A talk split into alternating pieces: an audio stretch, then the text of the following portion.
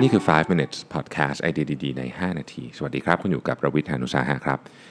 ผมเอาบทความหนึ่งมาจาก MIT Technology Review ชื่อ Your Brain Limits Due to Just 5 BFFs คือ best best friends forever นะ ก็คือคนเราเนี่ย ด้วยข้อจำกัดของสมองทำให้เรามีเพื่อนสนิทสุดๆเลยเนี่ยได้ประมาณ 5 คนเท่านั้นแหละนะครับ มันเป็นงานวิจัยชิ้นหนึ่งซึ่งดังมากนะมาจากนักมนุษยวิทยาชาวอังกฤษ ชื่อโรบินดันบาร์หลายท่านอาจจะคุ้นชื่อนะครับ งานวิจัยชิ้นนี้มาตั้งแต่ปี 1990 แล้วนะเขาบอกว่าสัตว์กลุ่มตระกูลลิงคนอะไรเงี้ยยิ่งสมองใหญ่เท่าไหร่ยิ่งมีวงสังคมกว้างขึ้นเท่านั้น ซึ่งก็ make sense เพราะว่าสมองใหญ่แล้วก็มีความจำดีขึ้น แล้วก็มีปฏิสัมพันธ์กับคนอื่นได้มากขึ้นอะไรแบบนี้แล้วก็มีสังคมที่ที่กว้างขึ้น งานวิจัยฉบับนี้สรุปมาว่าคนเราเนี่ยด้วยขนาดของสมองต่างๆนานาเนี่ยเราจะมีวงสังคมได้ประมาณสัก 150 คน เกินกว่านี้ชักจะเริ่มไม่ค่อยไหวละสิ่งที่น่าสนใจก็คือว่าไอ้150 คนเนี่ยมีระดับของความเขาเรียกว่า strength of relationship อะความเหนียวแน่นของความสัมพันธ์เนี่ยที่แบ่งออกเป็นได้ประมาณ4 layer นะครับ4 layer layer ที่1เนี่ยนะครับเป็นคนที่เราสนิทที่สุด ประมาณ5นะครับ layer ที่2เนี่ยสนิทถัดไปประมาณ 10 อีก1 layer เป็น 35 แล้วก็ layer สุดท้ายเนี่ยประมาณ 100 รวมกันทั้งหมดทุก layer เนี่ยเป็น 150 พอดีนะครับเราเรียกอันนี้ว่า Dunbar layer นะครับทีนี้ Dunbar เนี่ยทุกวันนี้เขาก็ยังยังทำงานอยู่ในวงการการศึกษานะฮะอยู่ที่ออกซฟอร์ดเขากับเพื่อนร่วมงานเนี่ยก็พยายามหาข้อมูลเพื่อที่จะมาสนับสนุนไอเดียนี้ให้มันแบบ แข็งแกร่งขึ้นไปอีกนะครับเขาไปเก็บข้อมูลนะของ คือเขาพยายามคิดว่าจะเก็บข้อมูลยังไงดีนะเขาไปเก็บข้อมูลของของคนที่ใช้โทรศัพท์มือถือ โดยเอาข้อมูลการโทรมานะครับซึ่งข้อมูลนี้เป็นข้อมูลการโทรของคนในประเทศยุโรป ซึ่งข้อมูลที่เขาได้มาเป็น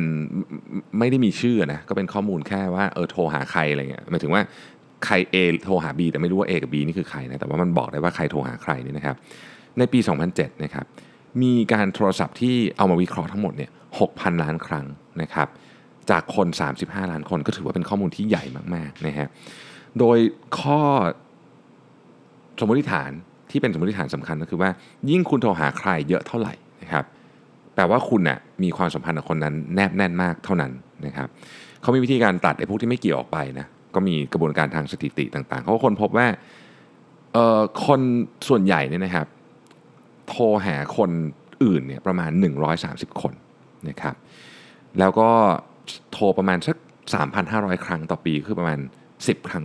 ต่อวันนะครับแต่ว่าคนที่โทรหาอีกคนหนึ่งเยอะมากที่สุดเนี่ยโทรปีละ 15,000 ครั้งนะครับหรือเฉลี่ย 40 ครั้งต่อวันนะอันนี้ก็คือเป็นแบบแม็กซิมัมสุดไปเลยนะครับทีมที่ทำวิจัยเนี่ยเขาบอกว่าปี 2007เนี่ยเป็นปีที่ดี ในการวิเคราะห์เรื่องนี้ เพราะว่าปี 2007เนี่ยยังไม่มีพวกโซเชียลมีเดียเยอะนี่ยพวก Facebook พวกอะไรเงี้ยเพราะฉะนั้นการโทรศัพท์ก็ยังเป็นสิ่งที่คน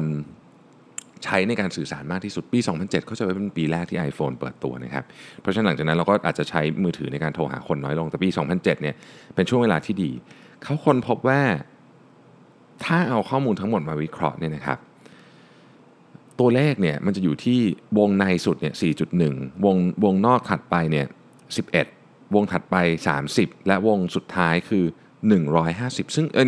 130 ซึ่งใกล้เคียงกับไอ้ Dunbar layer มากๆนะครับเขาบอกว่ามันอาจจะแตกต่างกันนิดหน่อยสำหรับคนที่เป็น introvert กับ extrovert นะคนที่เป็น introvert เนี่ยก็อาจจะมีจำนวนวงสังคมเนี่ยแคบหน่อย คือน้อยหน่อย extrovert ก็จะเยอะหน่อยนะครับ แต่ไม่ว่าอย่างไรก็ดีเนี่ยไอ้ layer เนี่ยเหมือนกัน อันนี้เป็นสิ่งที่น่าสนใจนะครับ layer ก็คือมี4 layer แบบนี้เหมือนกันเนาะ เพราะฉะนั้นเนี่ย สิ่งที่เขาพอจะสรุปได้จากการ